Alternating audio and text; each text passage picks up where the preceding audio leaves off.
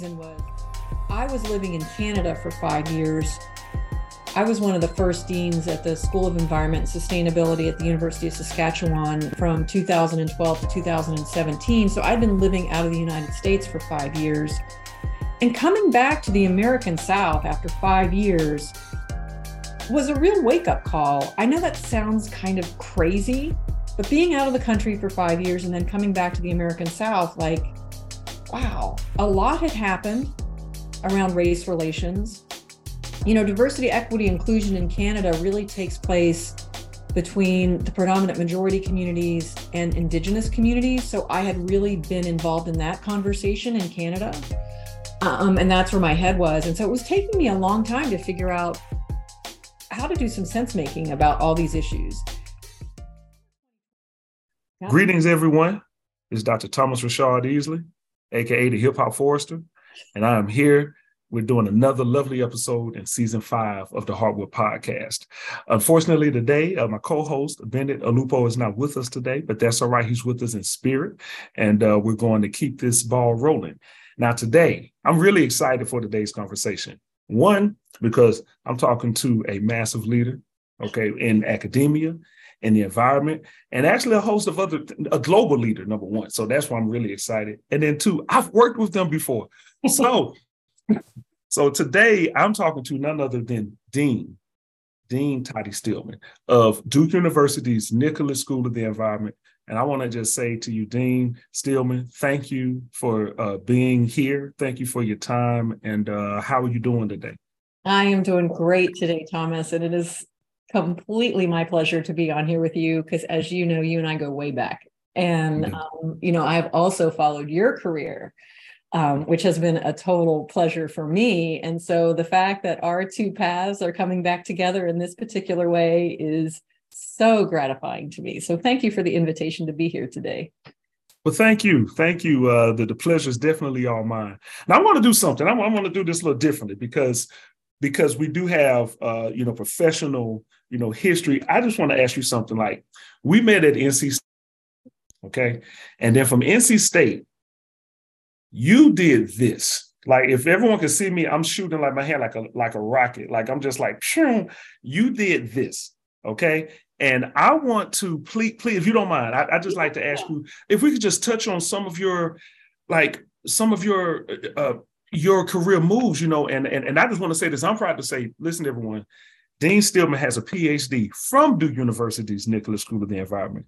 So the leader is technically back home, but has a master's in public affairs from Princeton University and a Bachelor of Arts, a BA in political science and international studies from the outstanding West Virginia University. So that's, you know, to me, that's um, millions can learn from you. So it, I just want to know, can you just tell me a little bit about how did you go here to there, you know, and what moved you to to uh, you know like to to to make the moves that you did? Yeah, and so it's like if you look at my career where I am now, um, you know, people always say, like, did you always know you wanted to be dean? And the answer to that is no, I did not always know I wanted to be dean, and I did not set out to be on this particular path. You know, mm-hmm. like I think a lot of people, my path was winding and filled with successes and failures, both of which were incredibly important. Um, because you know we learn as much from, if not more, from our failures as as from of our our successes. And um, you know, I'm a, you know, I'm a, a legit coal miner's daughter from West Virginia and grew up in a tiny, small coal mining town in West Virginia. And, you know, that's at the heart of a lot of my interests um, in sustainability, Thomas, because, mm-hmm. you know, my daddy was a coal miner, um, lost his job when he was 50 years old because of the changes that were taking place in that industry. That was really hard for our family. Right. So, you know, developing empathy on that side of, of the ledger, but also, you know, having had a really strong interest in the environment and the outdoors and nature from a very young age, because I was in West Virginia and my dad was a big hunter and was always had us outside, always had us outside. So I had a really big appreciation for nature. And, you know, coal was what put a roof over our head and bread on the table at the end of the day. But I also saw the damages that coal did to our community not only socially but economically um, and environmentally and so you know i think a, a, real strong thread through my career has been how do you bring those three things together the social the economic and the environmental when we think about sustainability we can't just always think about the environmental piece we have to think about how do you bring people along socially and economically too because you know it's an interesting point we are at our with the transition we're making with climate change and the energy transition right now right? Do we have to get off of coal? Absolutely. But the way we do that transition will speak volumes to the people that are going to be stranded um, economically and what that will mean. So how do we find you know a just transition and and what that means for people that are in these industries right now that are often at the whims of you know forces social and economic and financial forces much larger than themselves. So how do we do that? So you know that's just a little bit about the background roots you know where i came from. And i think that's important because i still you know i still my mom and dad still live in west virginia. I get back there every year and you know it's it's it's still home to me in many ways. But yeah it's like you look i i have my career has gone on many twists and turns. Um you know, I've lived in many different places. I did my undergraduate degree at West Virginia University, loved my time there, go Mountaineers. Um, went from there to Washington, D.C., did an internship at the Carnegie Endowment for International Peace, working for Foreign Policy Magazine. From there, I went to live in Zimbabwe for a year um, and worked, you know, for a year in Southern Africa, um, thinking that I would devote my career to international development um, policy. And after living in Southern Africa for a year, I just realized that it was not going to be for me. So I had to do a lot of soul searching on what I wanted to do. Came back to Washington, D.C., worked there for another year at Brookings Institution in D.C. And then from there, I went to um, Princeton to do my master's degree. And that was a really, really hard time for me. Um, I almost failed out my first semester at Princeton you know, I just was not ready to go back to school. And I really, really struggled and had to do some deep soul searching about whether or not I was going to continue on that degree. And I'm quite confident that some of the folks that taught me while I'm there would be shocked to know I'm a dean these days. like, oh my God, what happened to her? Um, and so, you know, it's just funny because it's like it's that kind of soul searching that affirms or refutes sort of the path you're on, right? It's like, do right. I want to do this? Or, you know, if I'm going to do it, I have to buckle down and really do it. Like you can't just do this do this halfway. And so that was a, you know, that was a sort of soul searching moment. And then while I was at Princeton, um, I graduated, yay, and then realized I was kind I really wanted to do a PhD. And so that's what led me to Duke to do my PhD. And that was when I knew I found my home.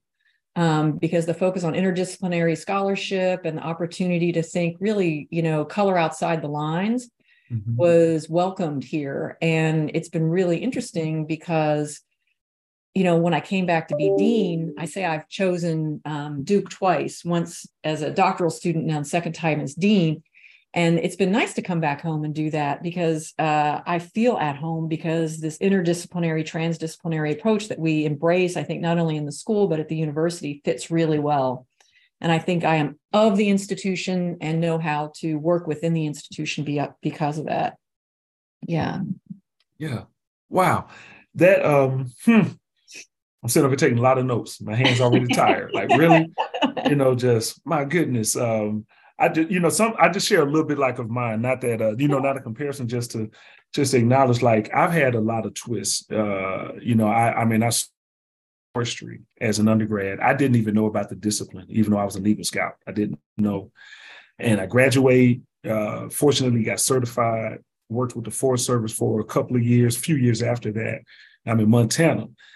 And while I was there, I thought, mm, this is this is good work but I don't know if I want to do this for the rest of my life, or I didn't know if I wanted to live there for the rest of my life. It was like that's what I was trying to figure out. Do I want to live here, or do I want to do this? What I realized was I, I don't mind living here, but the kind of work that I was doing, I think I may I may want a little something else. And I was primarily doing law enforcement at the time, but yeah. timber, but timber cruising is it was is as I'll say it. I'm using colloquialism here. It was my jam. I still love that and miss that. Okay. Once they took me from that, I was like, Ugh, I didn't feel right. And I went from that to genetics at Iowa State. And that opened my mind even more, you know, to more of like the sciences and biotech and genetic engineering. And then I worked in urban forestry for about a year. I jumped from that to urban forestry, and now I'm doing that. And then I landed at NC State, and uh, where I got to, you know, where I had the fortune of meeting you and also working with you, and later got my doctorate. And I'll just say this about failure: I failed my comps the first time. Me and Dr. Easley almost didn't happen. and I just want to say the reason why I failed, I'm not going to blame the faculty because it's not their fault. I was unsure of myself up until that point. In all honesty, I was like doing things, doing it the way that I thought other people wanted me to. When it was time for me to take the comps the second time, I'll be honest with you, Toddi, mad. And I said, I'm going to write what I feel. And if I fail, I don't care. I, I think I may have even cursed in my comps because I just didn't care. I was like, that's it. And what ended up happening was my my committee was like, this is exactly what we wanted. Like, you know what you're talking about. And then that's when I felt at home, like, oh, I know what I'm talking about. And then it just continues since there. So I want to appreciate you for even mentioning home because that helped me think about that. I never felt at home until I mm-hmm. overcame the failure, to be honest with you. So I appreciate that from you, Dean. Which leads me to the next question, mm-hmm. which has to do with um, I'm gonna I'm, I'm, gonna invite people to learn from you on this one, as they're gonna learn the whole interview. How does the order of your studies, mm-hmm. focusing on arts, mm-hmm. political science, and public affairs 1st mm-hmm. first, affect how you view sciences? And it, it, there's some other pieces, but I just want to just stop stop there because you went from that path there. I went from science to education. I kind of so I'm gonna feel like I took a different path or the, or the reverse. So I just want to know that, like, how does that order impact how you view sciences? Yeah. So I'm a social scientist, right? And my all three of my degrees are interdisciplinary degrees, which I think speaks volume, right? So I've got a degree in political science and international studies. International studies is an interdisciplinary degree. And then, you know, and and so then from there I go to do a master's in public affairs at Princeton and then to here to do my PhD in environmental um, sciences. And so that's it's an interesting trajectory um, but all three of them are interdisciplinary degrees, and that's the that's the the pull through, right? Is the interest in complex problem solving, I would say, in that you need multiple disciplines and perspectives and understanding to understand any kind of complex problem or phenomenon. And that has always that's been my jam. Um you know it's like how do we how do we do that? How do we understand complex problems? And and so i would say that's what the so as a social scientist um, it has sometimes been an uneasy fit in terms of um, where I have situated myself professionally. My first job when I graduated with my PhD was at the at um, University of Colorado at Denver, and I was in a public policy department. Mm-hmm. Um, so I was the environmental policy person in a larger policy department. So that was that was fun. Um, but it was a little too sterile for me. Like, you know, you talk about the joy that you get when you're timber cruising, right? It's like you want to be engaged in a different way. And so I also wanted to be engaged in a different way. Um, and so this is another just sort of interesting part of the story. I'm married. Um, happy to say I've been married for 25 years, and my husband and I have traded up, at different points in our careers. So, you know, when I took my very first job, we moved to Colorado um, you know, he followed me out to Colorado and we had been there about four years. And he said, you know, I'd like, I think I'm feeling a little bit antsy. I'd like to move. And I said, okay, great. You get to choose the next thing that we do. And he said he wanted to move back to North Carolina. And I said, okay, give me some time to find a job back in North Carolina. And I was very fortunate to find the job at NC State. And that's what brought our paths back together again, Thomas, right? And so you know, I think that's a statement as much about you have to work with your partner about what's going to make everybody happy in a family situation. And I've always been really keen of saying, I have a vocation, I don't have a job. Um, and I can do my vocation in a variety of different places, right? I have a calling to do something, and it doesn't mean that I have to do it in one particular place or another. And so, you know, what I had said, if I can't find a job in academia, I will find a job elsewhere because I know I can do lots of different things with the degree that I have. And I've never been one to shy away from that, even though I've been in academia literally my entire career, you know. So. I don't know, maybe those are just brave words that really don't have any substance behind them. But, you know, that's what brought us back to um, North Carolina. And, you know, in North Carolina, to get back to the question that you raised, I situated myself as a social science in what was predominantly a natural science department. It was the Department of Forestry and Environmental Resources.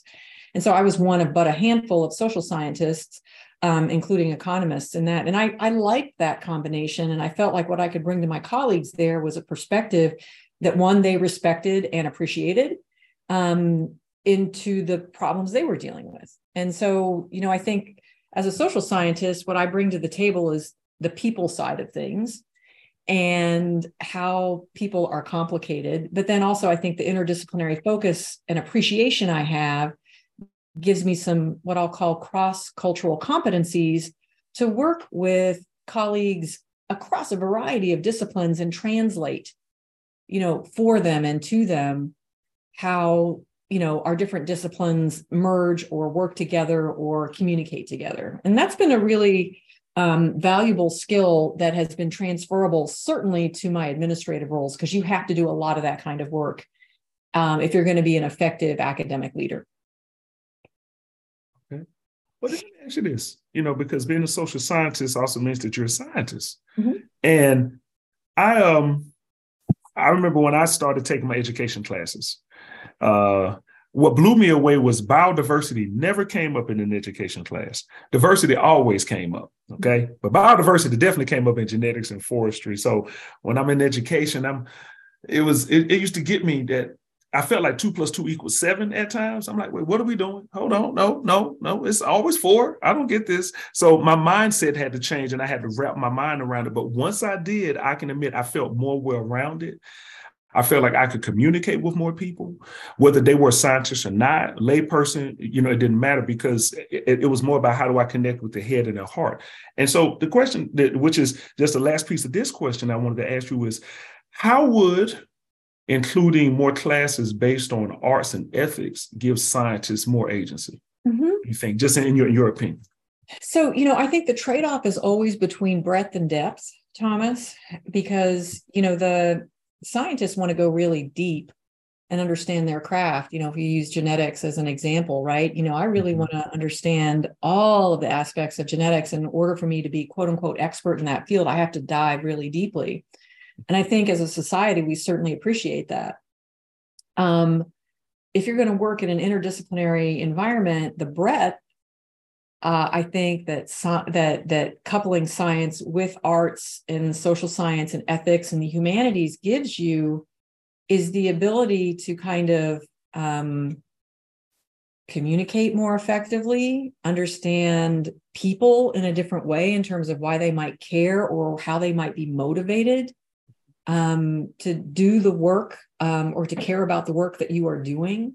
So it becomes like a different way to touch people um, or to find a doorway into communicating with people when you start talking about arts and ethics and humanities. Like, if I care about the disappearance of the American chestnut because of you know the the diseases that have ravaged that particular tree, you know that starts to touch on really interesting issues in the arts and the, and ethics about why would we allow you know a species to go extinct and why can't we you know preserve something and if we were going to bring something back what are the ethical you know issues associated with bringing back a cross hybrid american chestnut with a chinese chestnut? And is that the kind of tinkering we should be doing? And you know think about all the amazing furniture that was made with the chestnut tree over time and the frames of pictures that probably came with the chestnut and the sense of awe one gets when you sit underneath a chestnut tree or you know those you know like that's how you if I'm a geneticist interested in those issues, here is a way for me to actually touch people in a different way. And so I just think it gives you a different portal into connecting with people. Mm-hmm. I'm so glad you said that. I'm on a pull pull pull my genetics cap on just for a quick minute.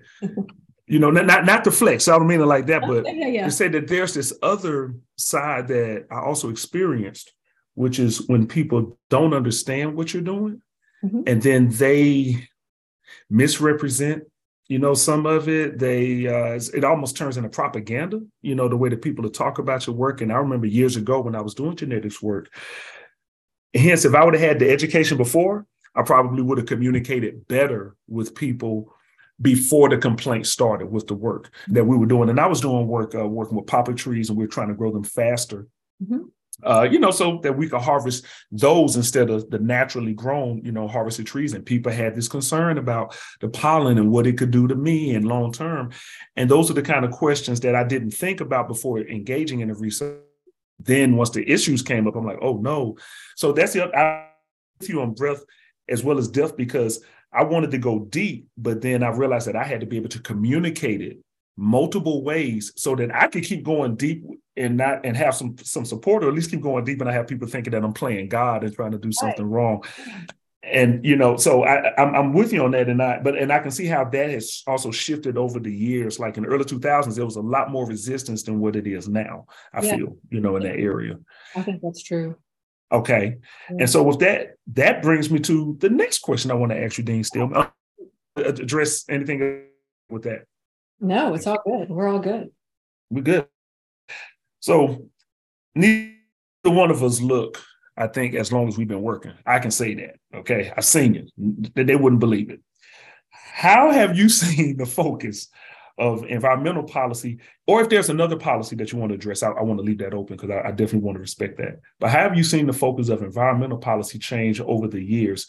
And what I'm asking is like also with that is what have people started to acknowledge and support compared to five and say 20 years ago?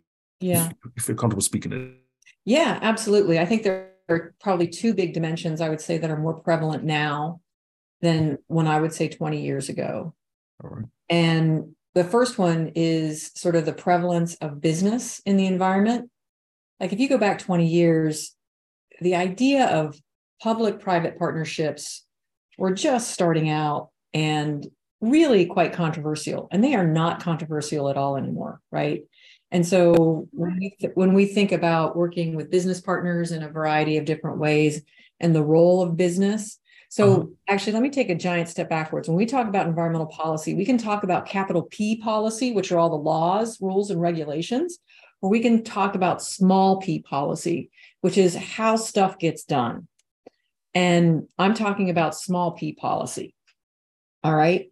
And so, and so when I think about the role of, of government, which was so prevalent in the 1980s and 90s, and basically getting everything done like we had to rely all all on the on the laws rules and regulations because that's where everything was happening. Like today business really plays a much bigger role and is playing a much bigger role um, in rolling out new products um, leading on regulatory change sometimes dragging their feet on regulatory change.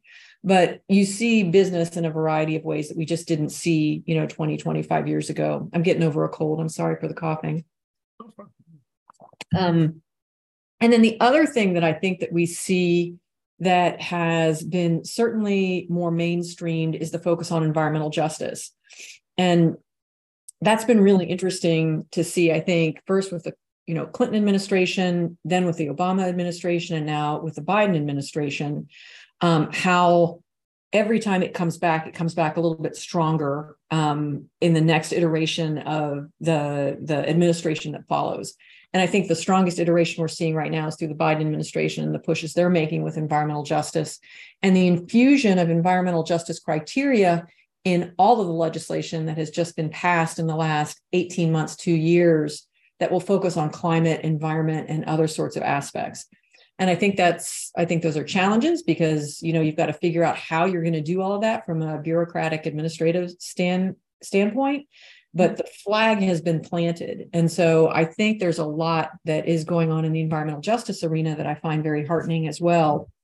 Um, that and so those are the two biggest changes i would point to the role of business and the focus on environmental justice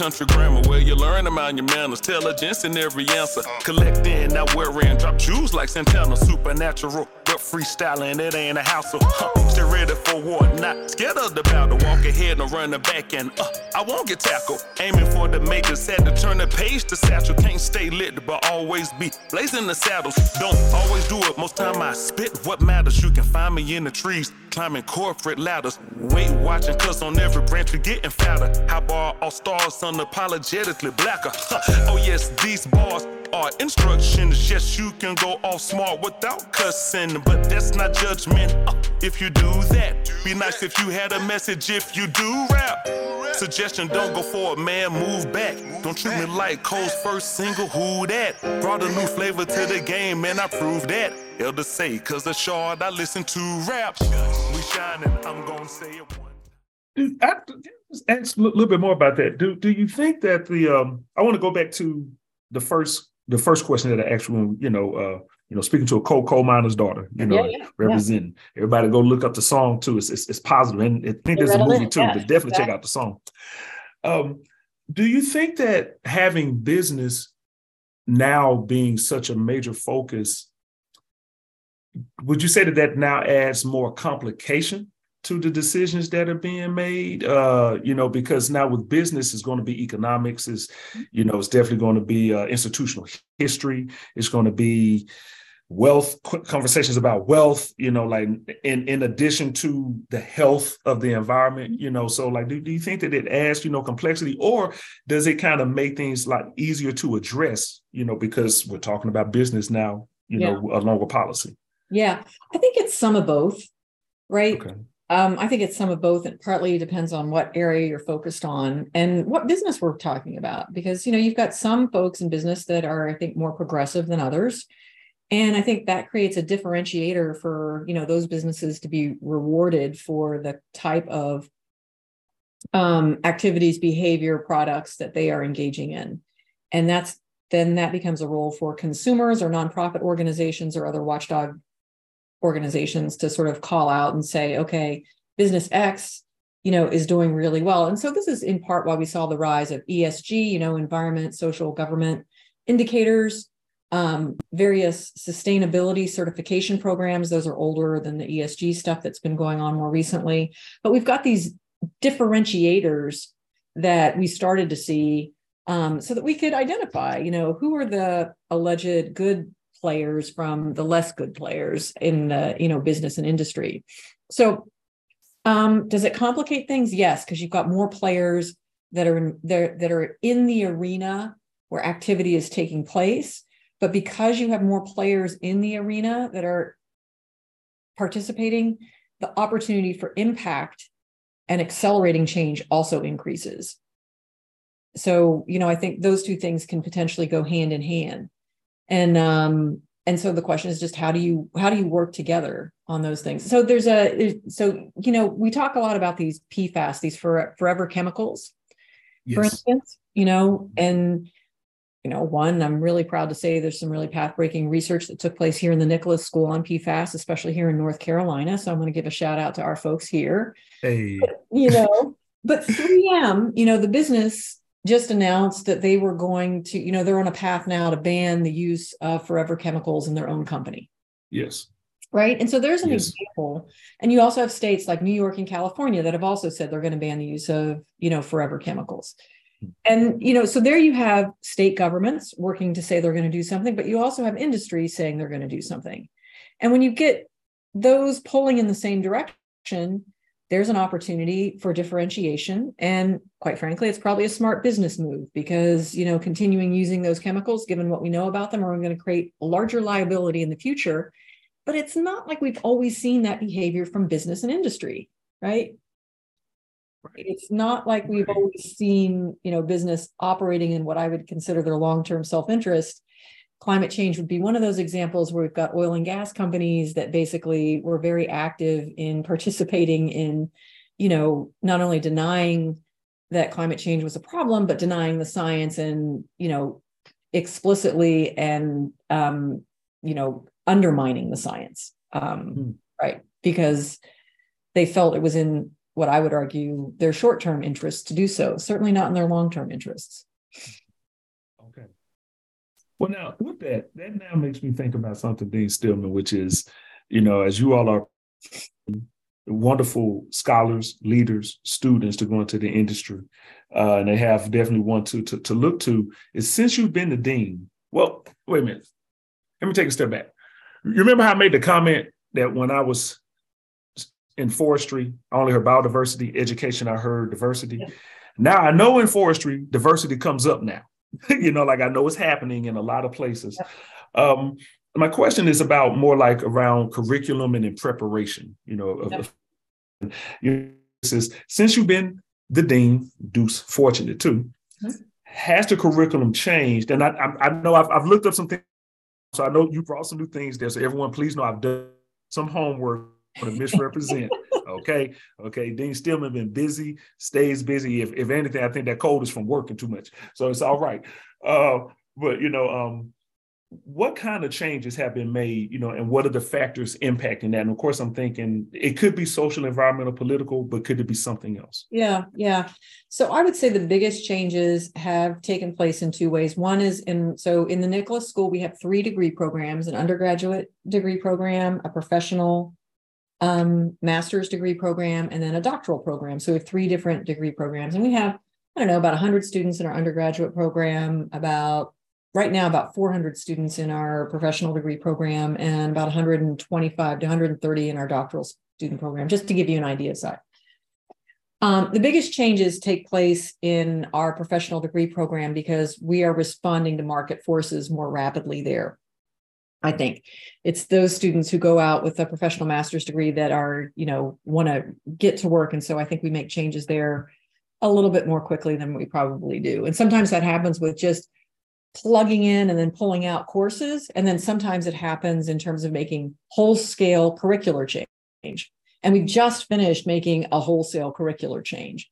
Um, and that's been that's you know um, that's always a heavy lift because working you've got to work it all the way through the faculty and bring the faculty on board. And then of course whenever you change something the students get a little bit excited because they're like but i signed up for this and now you're changing it to this right? Which i'm wholly sympathetic towards but i think we're also changing it for the better so that you will be you know you will end up with a degree that will do the things that you really want it to do when you leave us. So there's that but the i would say one of the biggest changes that has happened is that we've consolidated some of the degree offerings that we have and then expanded so that we can offer some new things. And what we did is that um, what we now have are two tracks basically and you choose one or the other. One is a topic. You get to choose your topic substantively what you want to study and then the toolkit that you want to use to move yourself throughout the world and with with that comes the changes that we saw. So we consolidated our you know ecosystem science and our water program together so we could make room for a new program in community um, based environmental management and environmental justice right? So that'll be a new you know pillar in our topics area that you can choose from. And i think we're really excited about that. We saw a lot of interest from students who want to come in and learn about that um, and we have a lot of interest among our faculty who want to be teaching in this area. And I'm really excited to say we're going to be hiring a new faculty member in environmental justice. We'll do that search this fall, which I'm really excited about. Um, and currently on faculty, we have a really amazing faculty member, Ryan Emanuel, who teaches for us, and he's he's the bomb. So, you know, we're we're able to expand in that area because of the changes we're making in our curriculum, and you know, I'm genuinely excited about that. You know, the another friend. I'm just I just want to yeah, absolutely, absolutely. Sorry, absolutely. Ryan was at NC State with both of us, right? That's so right. both know right. how fabulous he is. So he's easy mm-hmm. to sing uh, high praises about. And the mm-hmm. other thing I would say um, in the undergraduate program, we have had a little bit of a change. We had um, we have two new undergraduate degree programs, one in Earth and Climate Science, and one in Marine Science and Conservation. And that has been in direct response to students' interest in climate change. Um, so, what we're seeing, especially here at Duke, is interest from our undergraduate population in all things environment and climate. And one of the things that we really wanted to do was expand our undergraduate offering so that students, so we have three degree programs one environmental science and policy, one environmental climate, uh, earth and climate, uh, earth and climate science, and then a third program in marine science and conservation. And so that has been in response to um, Duke is making a very big push to focus on climate change writ large across the university. And so, because we're doing that, I think students are interested in coming to Duke to focus on those issues. And so, we wanted to make sure that our degrees were very clearly, you know, the door is open given wherever you want to focus, whether it's in oceans or on earth system science or on environmental science and policy. You can follow that through any of those particular degree programs. You see the way you're talking, you make me want to go back to school. I okay. do too. When we do this work, I feel the same way. I'm like, wow, that looks really cool. yeah, this this this is fun. I mean, it's uh, even though getting that doctorate definitely made me lose calories, but yeah, this makes me want to go back to school listening to you talk about stuff. Well, okay, so now I want so well, I hope everyone's listening. You see, the Nicholas School, the environment, is a great institution to be. So where it, it will it will prepare you so you're not just going to learn the- theoretical. No, you're going to learn like real world solving problems and touching a host of different areas, whether it's social, whether it's so, social, economic, environmental, and then I think that the list kind of goes on.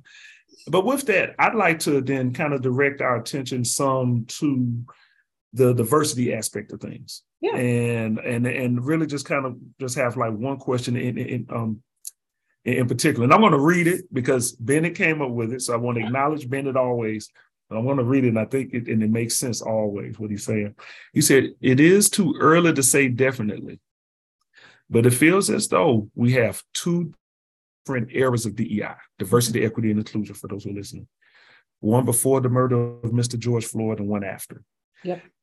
The question now is now, so that's the setup. Now the question is to you, Dean Steelman have you felt an institutional change within I want to say your school? I'm not going to ask about others, you know, because you're at that outstanding school within the school in efforts to make the school more accepting for all. But then from that, I would love to know your perspective on other schools because you are a global leader. So you've been touching other places, obviously. Yeah. It's a great question. And I think it's spot on. I think, at least in my mind, there are certainly two eras when we think about what happened, you know, before the summer of 2020 and everything that transpired there, right? I mean, not just George Floyd, Ahmaud Arbery, Breonna Taylor, and so many other, you know, senseless deaths and murders that took place that I think drew our attention um, in a way that was necessary. Um, but I think also, you know, these issues have been around. It's not like though that was something new. It catalyzed interest in a way that was a moment in time, most certainly. And, you know, it was certainly a moment for me. So that was summer of 2020. I started as dean in summer 2018. And, you know, issues related to diversity, equity, inclusion were, were heavy on my mind in 2018 and 19 um, but I could not, so I could not formulate the path I wanted to take the school on. And I felt like I was really slow getting out of the blocks to figure out what it is I wanted to do. Part of that reason was I was living in Canada for five years. I was one of the first deans at the School of Environment and Sustainability at the University of Saskatchewan from 2012 to 2017. So I'd been living out of the United States for five years. And coming back to the American South after five years was a real wake up call. I know that sounds kind of crazy, but being out of the country for five years and then coming back to the American South, like, wow, a lot had happened around race relations. You know, diversity, equity, inclusion in Canada really takes place between the predominant majority communities and Indigenous communities. So I had really been involved in that conversation in Canada. Um, and that's where my head was. And so it was taking me a long time to figure out how to do some sense making about all these issues.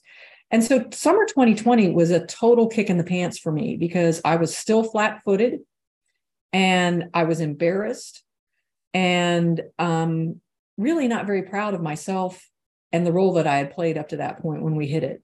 Um, and just ha- felt like, okay, here is my opportunity to completely lean into this and to accept that I am never going to know enough. And I'm going to make a lot of mistakes as I move forward. And I'm just going to have to ask for forgiveness. And I did. I asked for a lot of forgiveness and I made a lot of mistakes and I did a lot of apologizing. And I have to say, our students uh, were great teachers to me and um, were harsh teachers to me. Um, but they got me up the, the learning curve very quickly. And I'm grateful for that lesson. Um, but I just, I just had to rip the band-aid off. And I, it, this sounds like white privilege, and it is white privilege because I had the privilege of being in that position to be able to learn this particular way because of the place I occupy in society at large.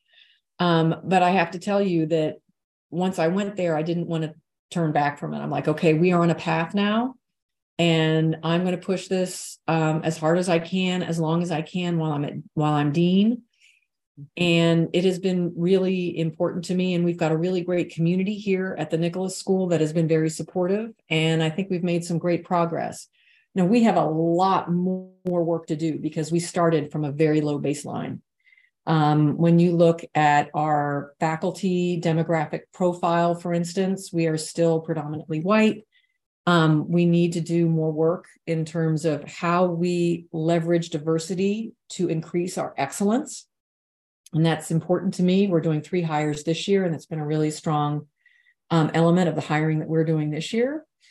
And um, you know, I think with our student body as well, in terms of the kind of recruitment, the implicit bias training that we do when we're doing any time of recruitment and hiring, um, how do we think about the higher level structural change that we need to make as a school that will allow individuals to do um, and be um, and behave in the ways that we want to see them to, you know, elevate the values I think that we all care about. I'm a little floored by, by uh, you know, I, you know, someone who I look to and see, you know, as, you know, so much and so great. When someone says like yourself, you know, I was embarrassed. You know, to me that says a lot. You know, because that's uh, t- for me. I'm just speaking my opinion. That's showing vulnerability. That's sharing authenticity and then you had and uh, you you you had a strong a strong curiosity, but also like the shock of like what like I came back to this like, and I just want to say something. If students are listening to this, I just I just want to talk to the students for a quick moment. Dean Steelman said I had good and harsh lessons. and something I just want to say to students, um, it's a caution that that I want to give at times. I mean, I, have had similar. I can use those same words with some of my growth and some of my development for sure. You know, and from that same group, you know, what I've noticed is that sometimes people who come harshly don't deal with harsh back very well, mm-hmm. and it's one of the things that I had to. Um, I'm, I'm not normally a harsh person. Normally, someone comes harsh, they might get harsh back, but I'm, I'm better. I'm more refined but you know, but but I've had it with people I would say who are on the younger side of the spectrum, and I don't just mean age, I mean experience, and they'll come harshly because they want something so strongly. And I'm fortunate that at the time when I experienced it, I was able to respond, not react, respond, but then later converse with them, you know, about when you're in a position of leadership. Okay, you know, if someone comes this way to you, how do you now respond you know and how do you or or or react especially if you want to keep the reputation strong you want to keep the institution strong so on and so forth so i just I, you know, it's, it's, not that I want to ask you anything. That's just me speaking to people who are listening, just to say that, you know, that I, I, I know we all learn in different ways, and sometimes we want to all. Most times we always want to be the stronger, you know, better person. But sometimes I do. I am challenged when people come very, they come viscerally, you know, as something. And it's like, wait, you know, like, let's see if we can work this out. And, but let me say this and I also understand when people have been in uncomfortable positions for a long time in life and they want something to change right now, which is why I work on my patience now because I understand that I don't have the same experience as other people. And so I just really just wanted to just say thank you for sharing that. Mm-hmm. And thank you for giving, you know, to that account and for being, and I know this to be exact, what I'm saying, everyone, to being an example of what leaders can be and and what they can do. Which to my last question. Yeah. Okay. Um, uh, which is uh, about it's, it's, it's more so simple. It's not going to be a scientific or anything like that. It's more kind of surface level on this one, but I hope it's okay. Which is what keeps you motivated, or excited to continue engaging in leadership, environmental impacts, or the academy? And Dean Steelman, hey, you've answered all my questions. You could choose one or all three of them. I'll repeat it again. Okay, what keeps you motivated or excited to continue engaging in leadership? That's one. Or environmental impacts, two, or the academy. Yeah. So you can choose which one, or you can answer all of them. It's, it's up to you, Doc. It's all kind of mixed up in my head. Um, I mm. have to say, in in some way. But I think what, what keeps me motivated is one, the opportunity to influence the next generation, right? Because we've got undergraduates, we've got professional students, we've got doctoral students, you know, and every year we put out into the world, uh, you know, 200 students um, or thereabouts that, that go off to have, you know, impact.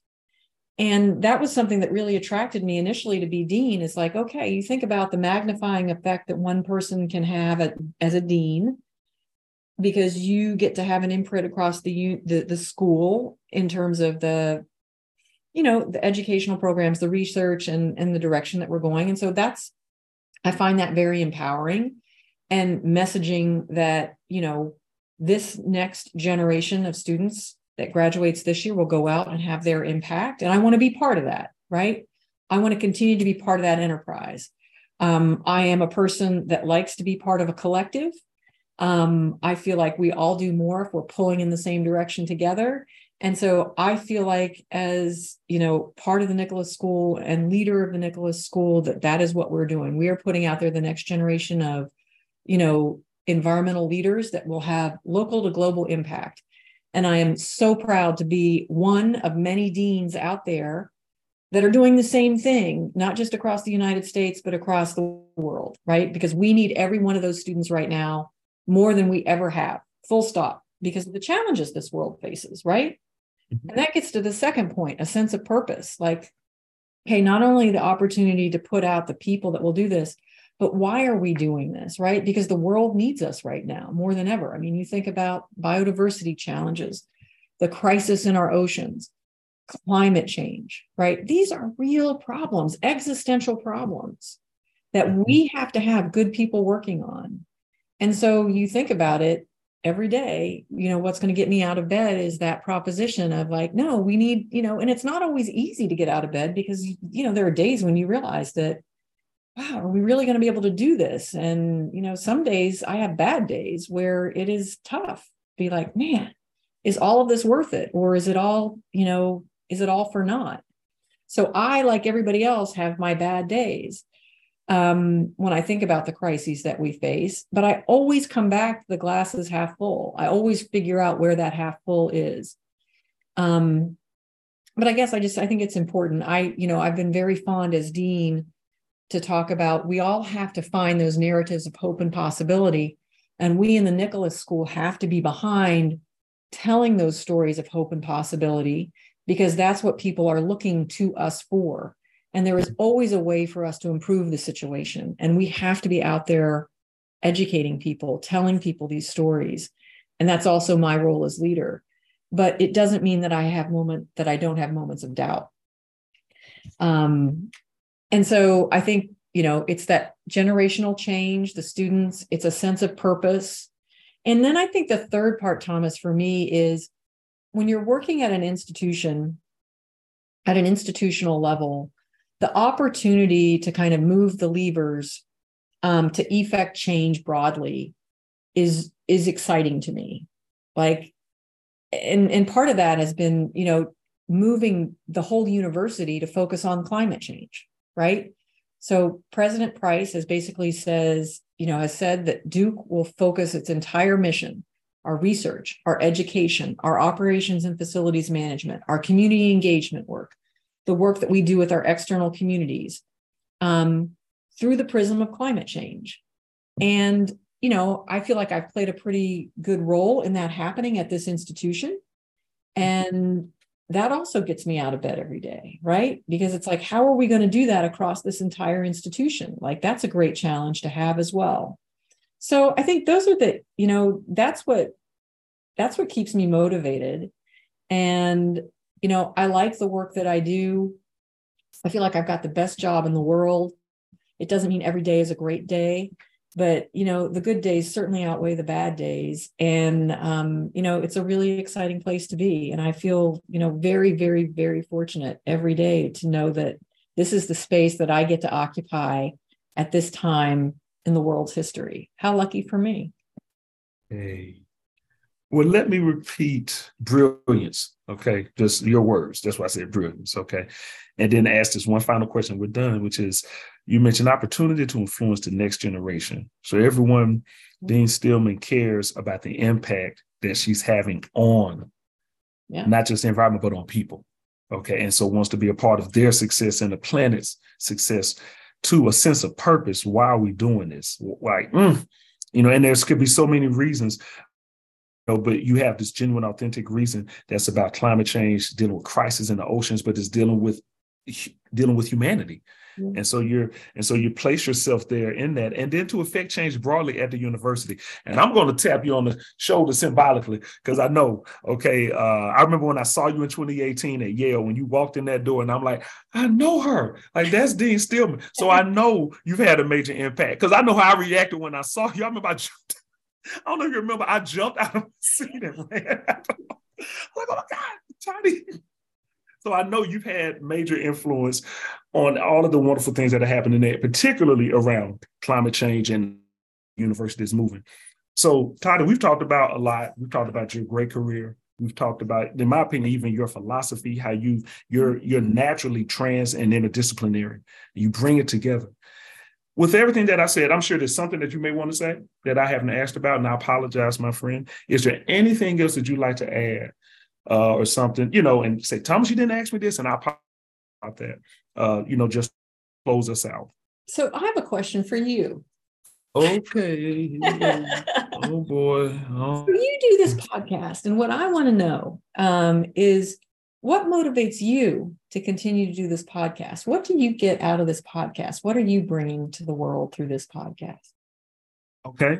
Uh, hmm. I have a couple of answers. I think I'm going to probably start small to big, but for me, it's really big. Uh, what I'm about to say. One, I'm for. Okay, I do this because I get to work with great people like Bennett. Okay, I, will admit, uh, and I had another student worked with me last year, Tebow, and another one year before that, Nadim, and the first one before that, Chris. To be able to work with these ending individuals, care about themselves, their family, but in other it just it touches me. And I'm smarter than me, and they bring this other skill of how to do this socially. It keeps me motivated. So then that's the second thing. I get from others every day, just in doing this. Like, and it expands my mind. I mean, I'm sitting. I took a lot of notes today talking. You can't see because it, but I did, and so I feel like I mean I'm in a class that I want to be in. Mm-hmm. So that's the other reason I feel like when I get to talk to outstanding individuals like yourself, I'm sitting in a class that I want to take. Like, all right, and give as much as you want.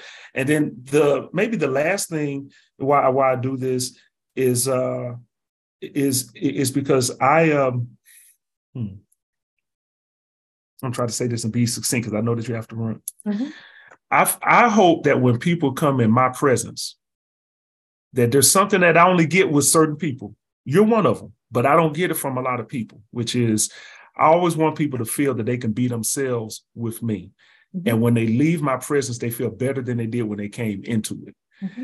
And um, and not saying that um, anyone owes that to me, but I feel like I owe that to the world, that I want to give that to them. And if this opportunity with me can help them to see that someone thinks that they're special, someone thinks that they have something to offer and someone also can sit at their feet and learn from them to me that's what that, that's what motivates me and the reason why i say i don't feel like i get that but it's not that i seek it what i want to give people is an opportunity to feel safe when they're with me on this platform or when they're listening and i feel like a lot of times i live in a world where i don't i don't walk outside my door walking into safety you know i walk out of my door like i don't know what i'm going to get but when I get to sit with wonderful people, I at least want them to always go, I know what I'm going to get.